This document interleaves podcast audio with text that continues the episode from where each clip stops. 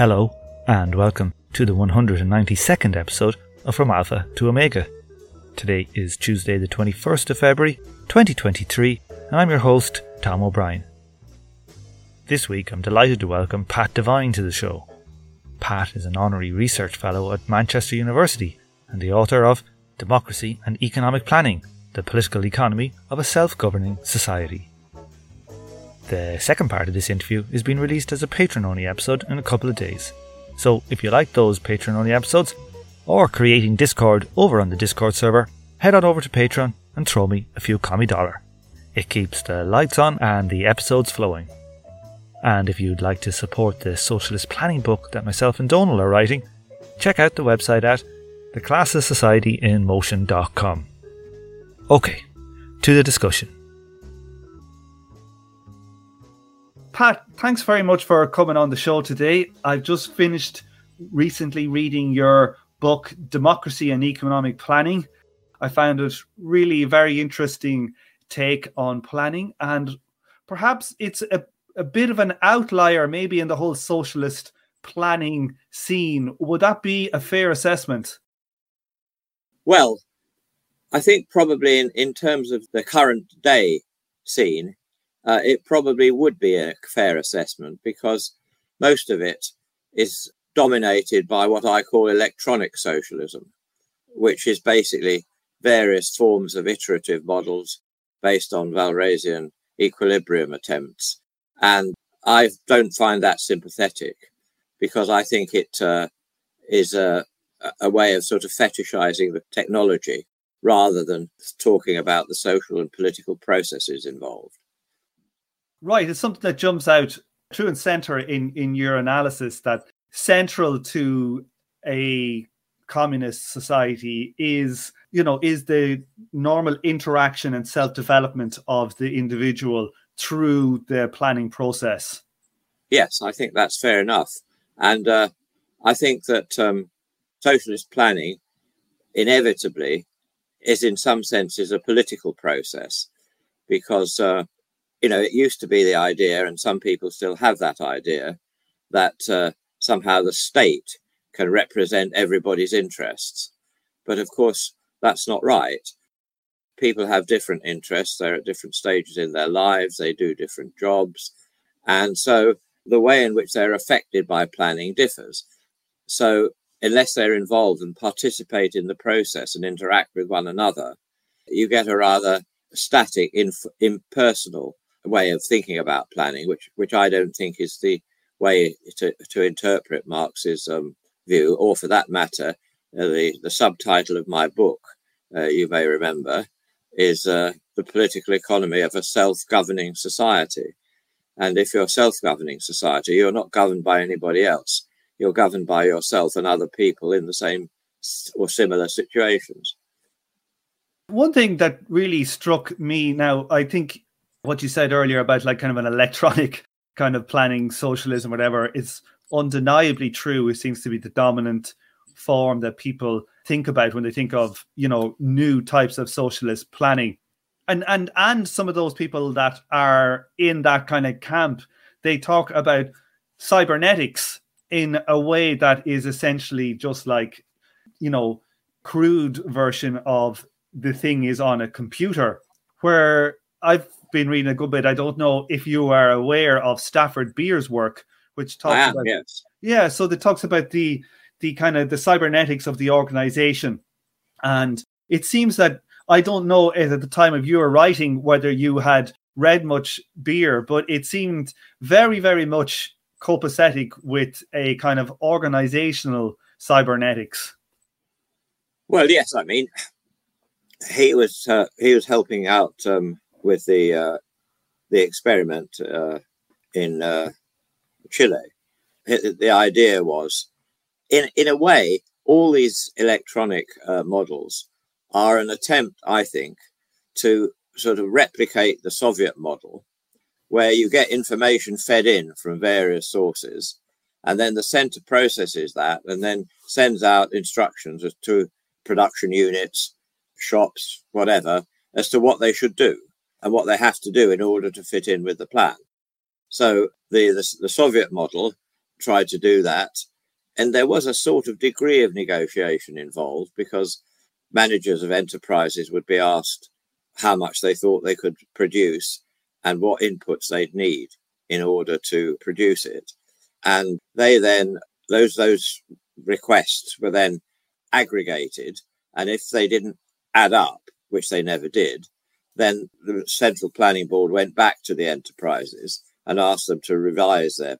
And so they went backwards and forwards a couple of times. And in the end, the idea was to get a, a plan for the whole economy with every enterprise and every retail outlet and every wholesale outlet uh, knowing exactly what they had to do in order to fit in with the overall plan. Well, that's not how life is. Yes, I, I, I read somewhere. I think that at the time they had, in the late seventies, they had forty seven thousand uh, material balance targets that they were trying to solve for. Yeah, the, the material balance method exactly. That's what it was. You can see that if you were to do that in very very broad categories, like cons- consumer goods and investment goods, it might work but to disaggregate those, it, it, it just can't work. And one of the reasons, which we may come to as we continue with the discussion, is the uh, the nature of information that's involved. Yeah, let's go down that route then. So, do you want to talk about this? You you discuss ta- the tacit information uh, yes. involved within just the general running of of operational units. Say, yes. Well, I mean, the information available to a central planning board uh, is the information that is submitted to them by the people who are the units, the enterprises that are concerned.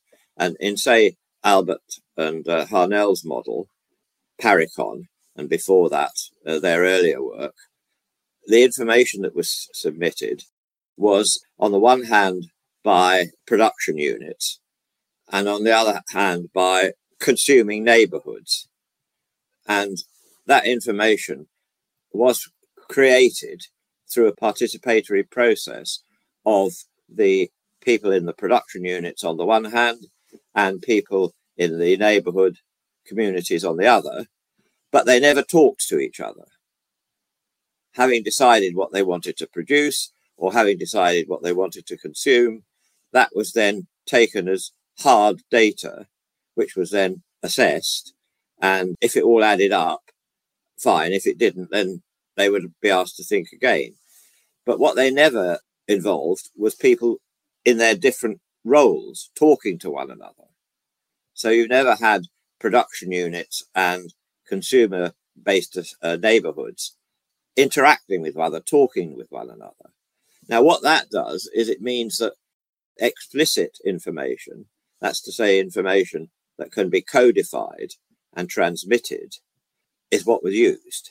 But tacit knowledge, which is the knowledge that people obtain from the experience of doing things and talking to one another, that is missing there. You can't convey tacit knowledge. It, uh, that's one of its characteristics. It can't be codified. It can't be transmitted. It can only be drawn upon by the people or groups who've acquired it through experience when they're participating in discussion. And that's where my concept of negotiation between the social owners comes in. So, on the one hand, the decision making bodies of the firm or the industry or the region or whatever would have explicit knowledge, statistics, and all the rest of it. But on the other hand, they would also be able to have process of negotiation between people and groups who had acquired tacit knowledge which couldn't be transmitted. They could only draw upon it to take part in the negotiations. So that's in that sense, there's an epistemological issue involved here. What is the nature of relevant knowledge? Right, and if we look at the kind of more, you know, computery, you know, electronic kind of socialist planning types, uh, where the center gets all this information it's it's you know a it be quite aggregated but there's always a battle between what information is supplied from below to the center and uh, the center well a it'll be swamped with information but b uh, there will be a kind of an information game between the the lower levels in the center. Well, yes. And I mean, again, in the Soviet experience, you had a sort of bargaining process because the managers of enterprises would say they could produce less than they thought they actually could produce and demand more input than they really needed. And the center was aware of this. And so the interaction between the two was a bargaining process. But in the end, the bargaining process was cut short because the centre decided and allocated targets, planned targets to the relevant units.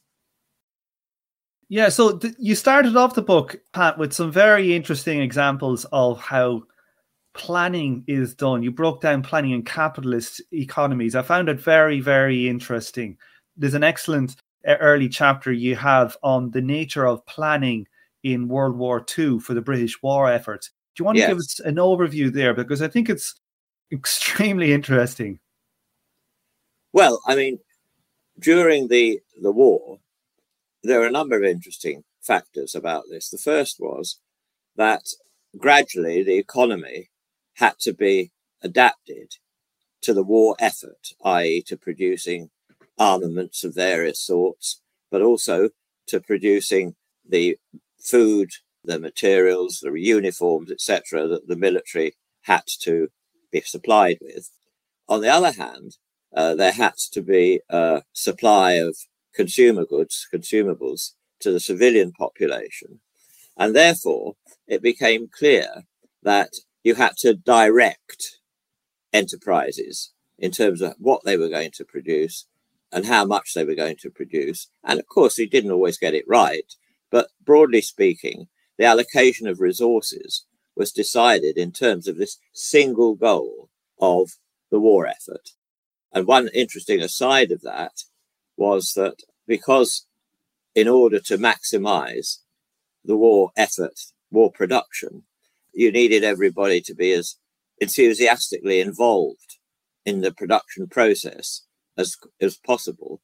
So at that time, the Communist Party, which had a very strong presence in industry through the shop stewards movement and so on, that was regarded as part of the essential war effort because they could use their influence in the production process to encourage workers to take production seriously and to do the best they could. So, for example, uh, my parents, well, my my father, who at that time was the district secretary of what was called the Lancashire and Cheshire District Committee of the Communist Party, when he moved to Manchester to take up that post, he was allocated a council owned house. It wasn't actually a council house, but it was a council owned house for us to live in because he was regarded as contributing to the war effort. now, you know, you never get something like that, that nowadays. but um, so the thing is that, that the information that's needed can only really be supplied to complement the explicit information, if you like, the statistical information, can only really be supplied by people who have participated and in the process of participating have acquired the tacit knowledge which they draw upon. The classic example, as I'm sure you know, of tacit knowledge when you're beginning to teach it is learning how to ride a bike. And you can be told and read about uh, how to ride a bike as many times as you like. But until you actually try doing it and learning by doing it, and it becomes internalized, you can't do it. You fall off or you, etc. So that's you, you draw upon your tacit knowledge when you're riding the bike. Once you've learnt it, once you've been through the experience of participating and trying to do that, and uh, the, the, similar thing uh, happens in, in all walks of life. I mean, if you uh, join a, a, a, meeting, like say the board of directors, there was a very interesting book by a woman called Edith Penrose on the growth of the rate of growth of the firm, and her analysis was the, the thing that provided a limit to the size of the firm was how fast the managerial team could be expanded. And it couldn't be expanded merely by adding a new person to the managerial team, because that person had to learn how the managerial team worked, how they could participate in it, and then draw upon that tacit knowledge. And that took time. It couldn't just be by adding somebody. They had to have the experience of participating in the work of the committee. So that's the sort of argument that I think electronic socialism done, doesn't take into account. When you're talking about the, the war effort, there was a, a point you made I thought that was very very important when we get to these type of things is that the system you said worked primarily through consent and the commitment of the people to making it work and it seems that's kind of an overwhelming necessity for any kind of a, a working economy that a an economy that is like alienating of a kind of a center top down here's your instructions go and do it it seems like that it wouldn't be very good at generating a commitment from people. No, and in fact, what it does is create a sense of alienation. I mean, people are alienated from one another because they're often competing against one another as well as cooperating. It creates a sense of alienation from the product because you never know where the inputs into the product come from and where the product's going. And it, so, in general, it also, by the way, creates a sense of alienation from non-human nature. Hence, we have the climate and biodiversity crises that we're currently living through. So, at the time when you're writing, one of the most popular kind of reform movements in the Eastern Bloc countries was market socialism. Yes. What what what do you see as the the major problems uh, problems with uh, market socialism as an alternative to the central planned model? Well, the problem with market socialism is that in different ways, either by state ownership or by uh, worker self management, you have a situation in which firms, productive enterprises, are competing against one another.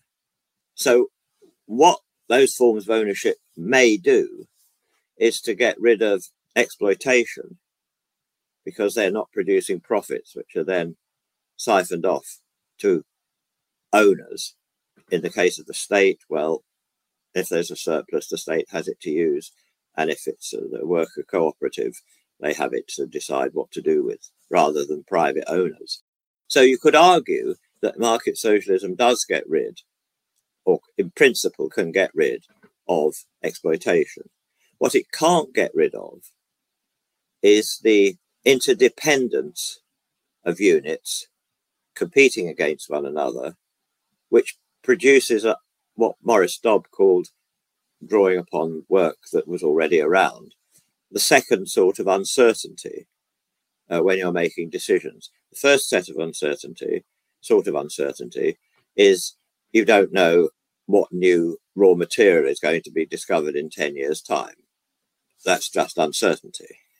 But the, the other sort of uncertainty is that you don't know what your competitors are doing because there's no interaction between you. You're competing against one another. Yet what they're doing affects the outcome of what you're going to do.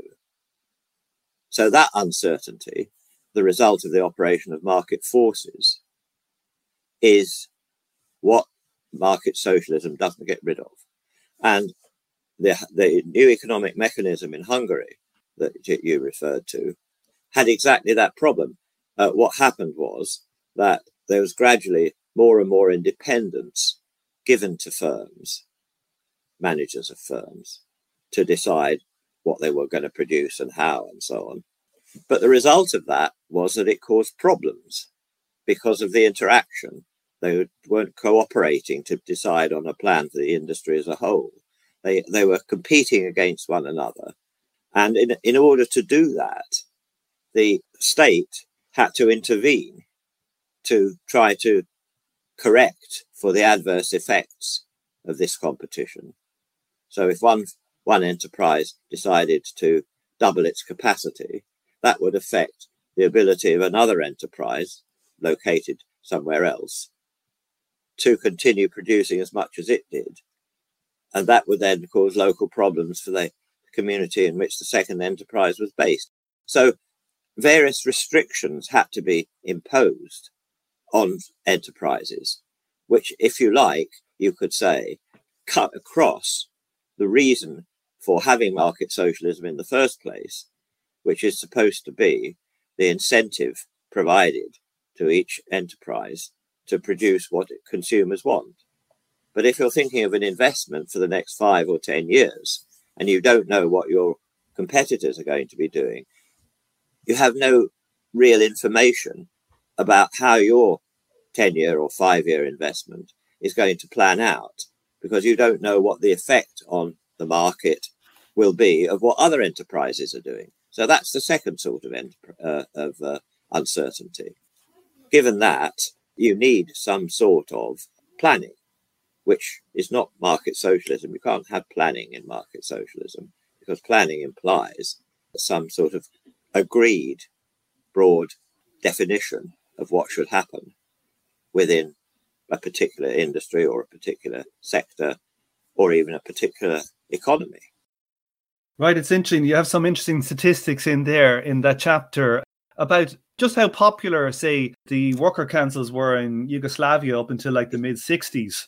Yes. And as the market became more pop, more uh, a policy tool, you know, as it became more dominant, the market, the popularity uh, went down.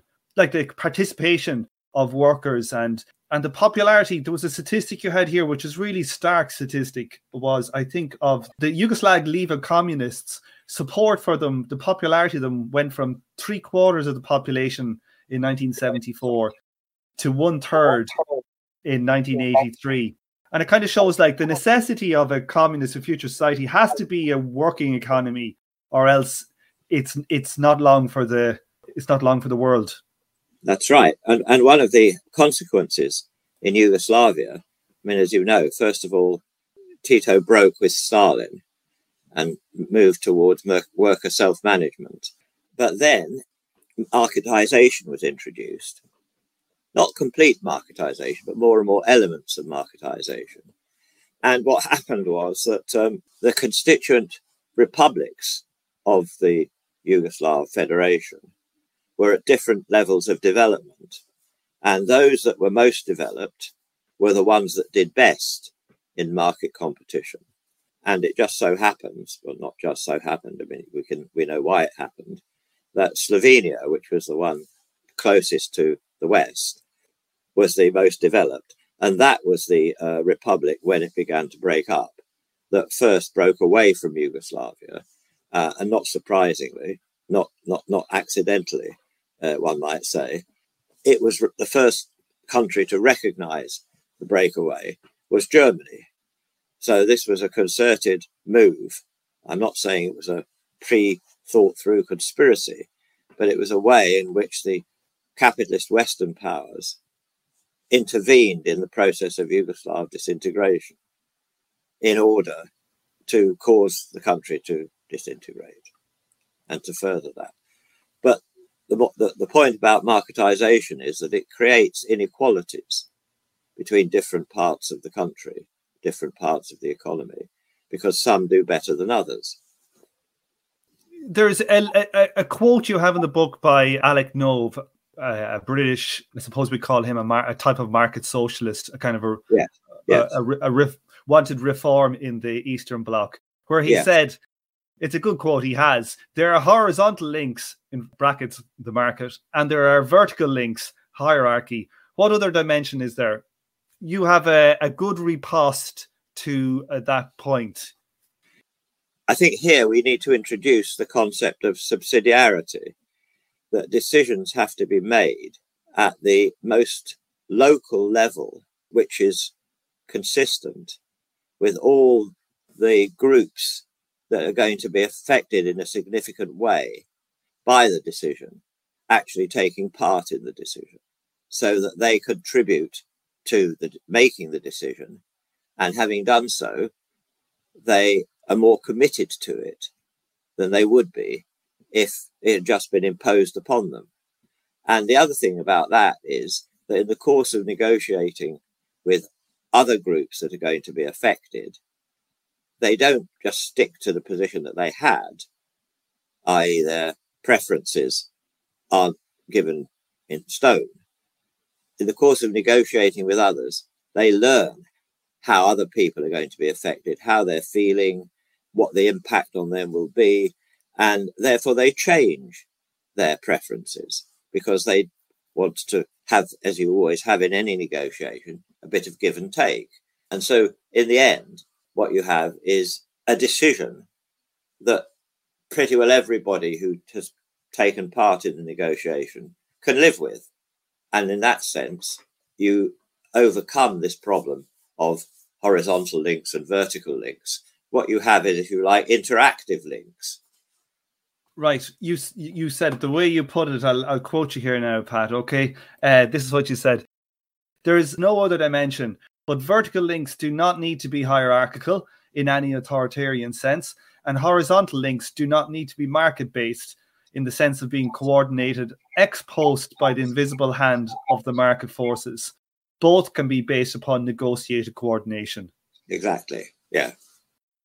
So fundamental to all this, I suppose, Pat, is the is the idea of the socialization of production as opposed to a nationalization of production. Do you want to talk a little bit about that? Yes. Well, I mean, my model is is is based upon. I suppose it starts with the concept of social ownership as opposed to state ownership or worker ownership.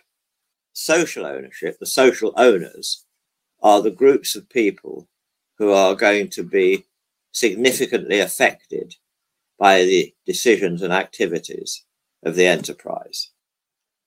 And that, that, that will obviously mean that the social owners are different at different levels of decision making. So when it comes to the use of an enterprise's existing capacity, then the social owners are the workers in the enterprise, consumers or users of what the enterprise produces, the locality in which the enterprise is based, other enterprises in the industry that will be affected by the activities of this enterprise. And then, in addition to that, people who are concerned with biodiversity, people who are concerned, groups that are concerned with non human nature and the impact of the enterprise's activities on non human nature. So they come together to negotiate what to do in terms of making use of the enterprise's existing capacity. However, if you're talking about expanding the enterprise, i.e., through major investment, or shrinking the enterprise through major disinvestment, or even closing the enterprise, then it's not just the people that I've been talking about just now, the groups that are affected, but all the other enterprises in the industry will be affected. All the other localities where there might be an expansion capacity by the enterprise or a reduction, they will all have a say in the decision. And they will then be social owners at that level. And then again, if you take sort of how is the total output capacity of an economy to be used, is it to be used for private consumption? Is it to be used for social consumption? Is it to be used for investment? And if so, what sort of investment? So at that level, there will be groups representing all these different uses that could be made of the economy's productive capacity, putting in their arguments as to why they need this percentage share or that percentage share. And again, there has to be an agreement reached through negotiation as to what would be a broadly sensible allocation of the capacity that the economy is able to make use of when it's producing. So, in other words, social ownership is in a way based upon this concept of subsidiarity, which incidentally, as you probably know, comes from the Catholic Church originally. Not that it was necessarily always observed, but uh, nevertheless. So, social ownership based upon the principle of subsidiarity is, in a way, a different way of describing the socialization of production. Right. And if negotiation is not the basis, then yes. in some level it has to be like order driven, top yes. down. Yes. Or or or the market. Uh, or the market, exactly. Yes. Yeah. Right. So so you're right. So so once you've established the concept of social ownership based upon subsidiarity, you then also have to say that coordination at the different levels is based upon a process of negotiation, which is why I call the model negotiated coordination. You have to have coordination, but it doesn't have to be market coordination or top down coordination. It can be negotiated coordination. Right. Like if we take the example of, say, closing down the mines in Wales or England in the 80s yes. or whatever, where the individual profitability metric for a mine, say, or whatever, would be what drove that closure. But if you were to look in the round, in the whole social impact, it would be incredibly negative. And so what we're seeing here is that you have processes that are able to take into account yes. in, a, in a holistic way the totality of the social system or where it's impacted. And that is the basis upon which yes. decisions about expansion, disinvestment, blah, blah, blah are made. Yeah. And if you think about it in terms that what one takes from conventional mainstream neoclassical economics, which of course I spent a lot of my life teaching. I feel your pain. you could argue that social ownership internalizes what within the neoclassical framework is thought of as externalities. So all these other impacts which aren't taken account of in the narrow profit seeking decisions of privately owned capitalist enterprises are internalized by expanding the groups that constitute the owners to include all those that would in neoclassical uh, economics be thought of as externalities, either external benefits or external costs. Yeah, so you make that distinction. We touched on a little bit before, but you make a clear distinction. When we talk about the market, you split it into kind of two elements. You talk about market exchange, which is just the buying and selling of products, and then also market forces. Would you like to expand a, a little bit on that dichotomy and its importance?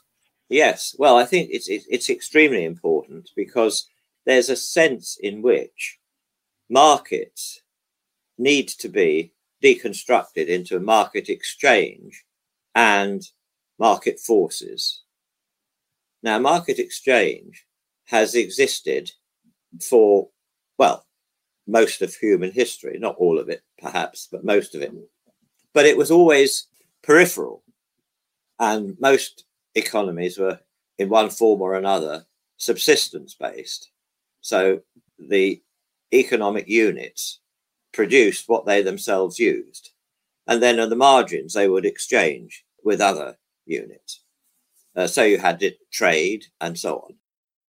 Now, that's completely different from market forces, which is a system in which the entire economic structure is shaped and changed by the operation of market forces, by competition, meaning that those that succeed flourish, those that do well flourish, those that don't do so well don't flourish. And that brings about a change in resource allocation from one industry to another. To take the case of coal, I mean, even if this hadn't been a deliberate political policy on the part of the Thatcher government to destroy the National Union of Mine Workers, prior to which they built up vast stocks of coal so that when the strike came, uh, they could draw upon that and it wouldn't cause the whole economy to collapse. But that's a side effect. But I mean, the, the, whether Thatcher had uh, set out, as she did, to destroy the NUM and the coal industry, because of the climate change issues, which were just beginning to make themselves felt, the coal industry would have had to decline, just as at the moment, you know, there's pressure, not just because of the Russian Ukrainian war and so on, to cut back on the use of oil. But so when that happens, if it doesn't happen in a planned way, you get what you got in England and Scotland and Wales, which was the basically the destruction of local communities as the mines closed and nothing really replaced them. So you've got to recognize that market exchange and market forces are completely different things. The one is, if you like, a facilitator of exchange at the margins of what are essentially subsistence economies of one sort or another.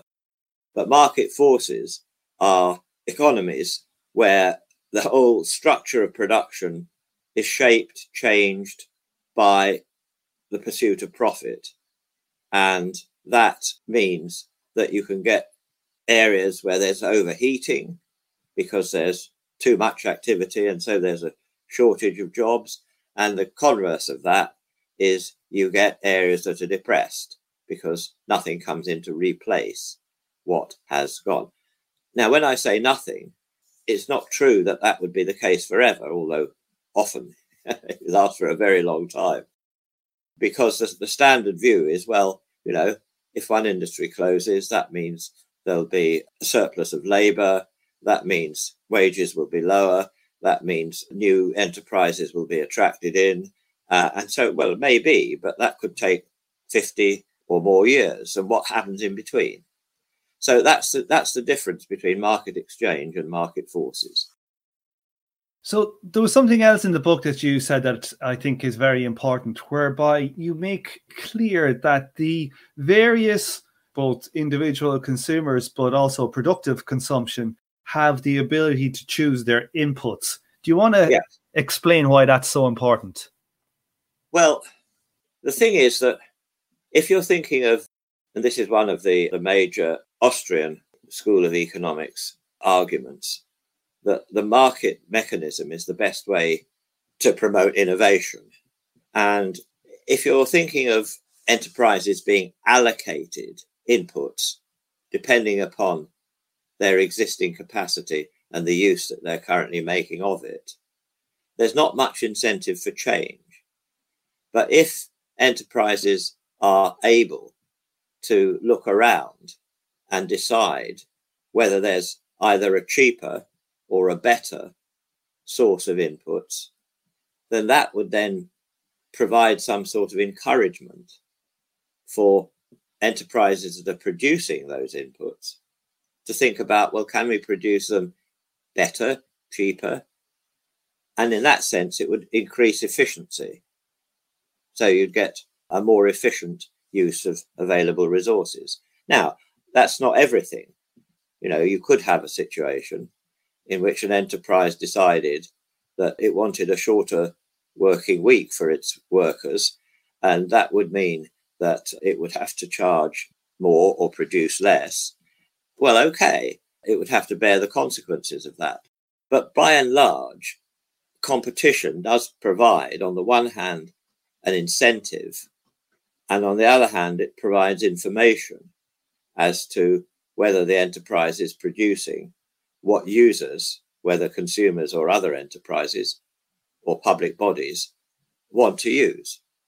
So that I think is the reason for the argument that they shouldn't just be allocated a quota of, enter- of, of, of inputs, but they should be allowed to, if you like, look around, shop around, and see if there are any cheaper or better inputs around on the market. But that's on the market for exchange the exchange side of the market, not the market forces side of the market. Right. So, like, one of the big problems was quality and innovation in the Soviet planned economies. You know, yes.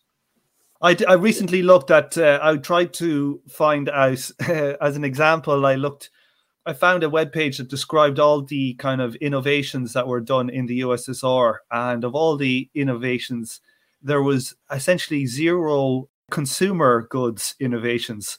Everything was military or high end primary research.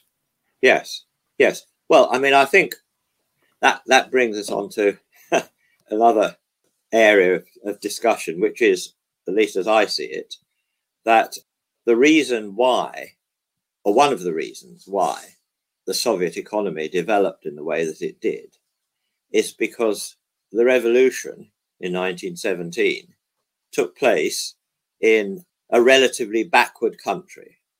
And so the emphasis, bearing in mind Marx's view that communism, the higher stage of communism anyway, depends upon there being abundance enough to satisfy everybody's needs. But that inevitably in a backward country, as Russia was, means that there's a focus on increasing productive capacity. And so it became seen and developed into what some people call productivism. So you obtained abundance by producing more and more and more. Whereas, if we think of capitalism today, in most capitalist countries, including Britain, which is what the fifth or sixth richest per capita country, you still have food banks, people sleeping on the streets on the one hand, and and then you have um, you know luxury gated apartments and uh, private jets swanning around and so on. So one's got to, I think anyway, think about abundance as being approached from the demand side as well as from the supply side. Once you've reached a degree of productive capacity that, if it were properly used and distributed, could satisfy basic human needs of everybody in the society, then you have to look at the demand side, which is how, if you like, income distribution is shaped and whether emphasis on consumerism, which is, you know, turbocharged consumerism, or whether we need to move towards a situation in which that is not what the, the thing that motivates most people is. And of course, another way of thinking about this is if one thinks of the, the brilliant slogan that the Brexiteers chanced upon, take back control. I mean, this hit a nerve for a lot of people because most people don't have any control, don't have much control, not because of the EU, but because of the system in which we live. There is one sense in which people have argued that turbocharged consumerism is a form of compensatory behavior on the part of people who don't have much control over anything else. So I think coming back to your point about innovations in, in, in the Soviet Union, it's not surprising that they were mostly in the areas that you uh, identified because that was became the focus of attention. How can we uh, increase productive capacity? Don't forget, Lenin said socialism is workers' power plus electrification.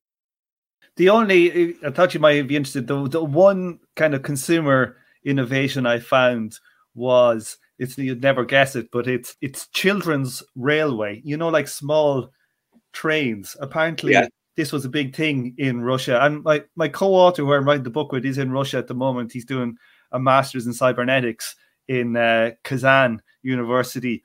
And he was saying, God, that's weird because they're everywhere in Russia where he's living. well, that is interesting, yeah.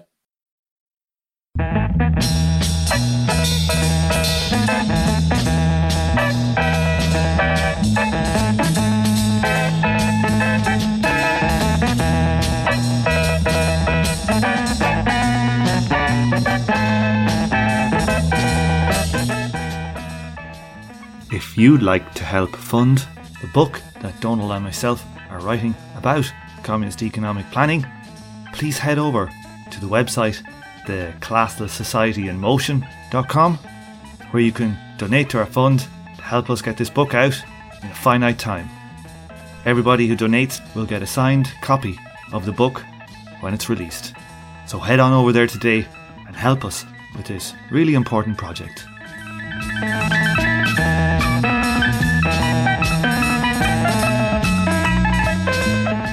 This show is a member of the Emancipation Network, a Marxist podcast research collective. Make sure to check out our network sister podcasts General Intellect Unit, Jumpsuit Utopia, Mortal Science, and Swampside Chats.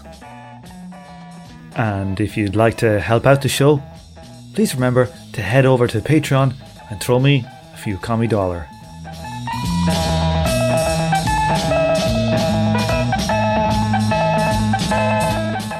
On this episode, you heard the theme tune The Order of the Pharaonic Jesters and Night of the Purple Moon by Sun Ra and his orchestra. Thank you for listening, and please join me for the next episode of From Alpha to Omega.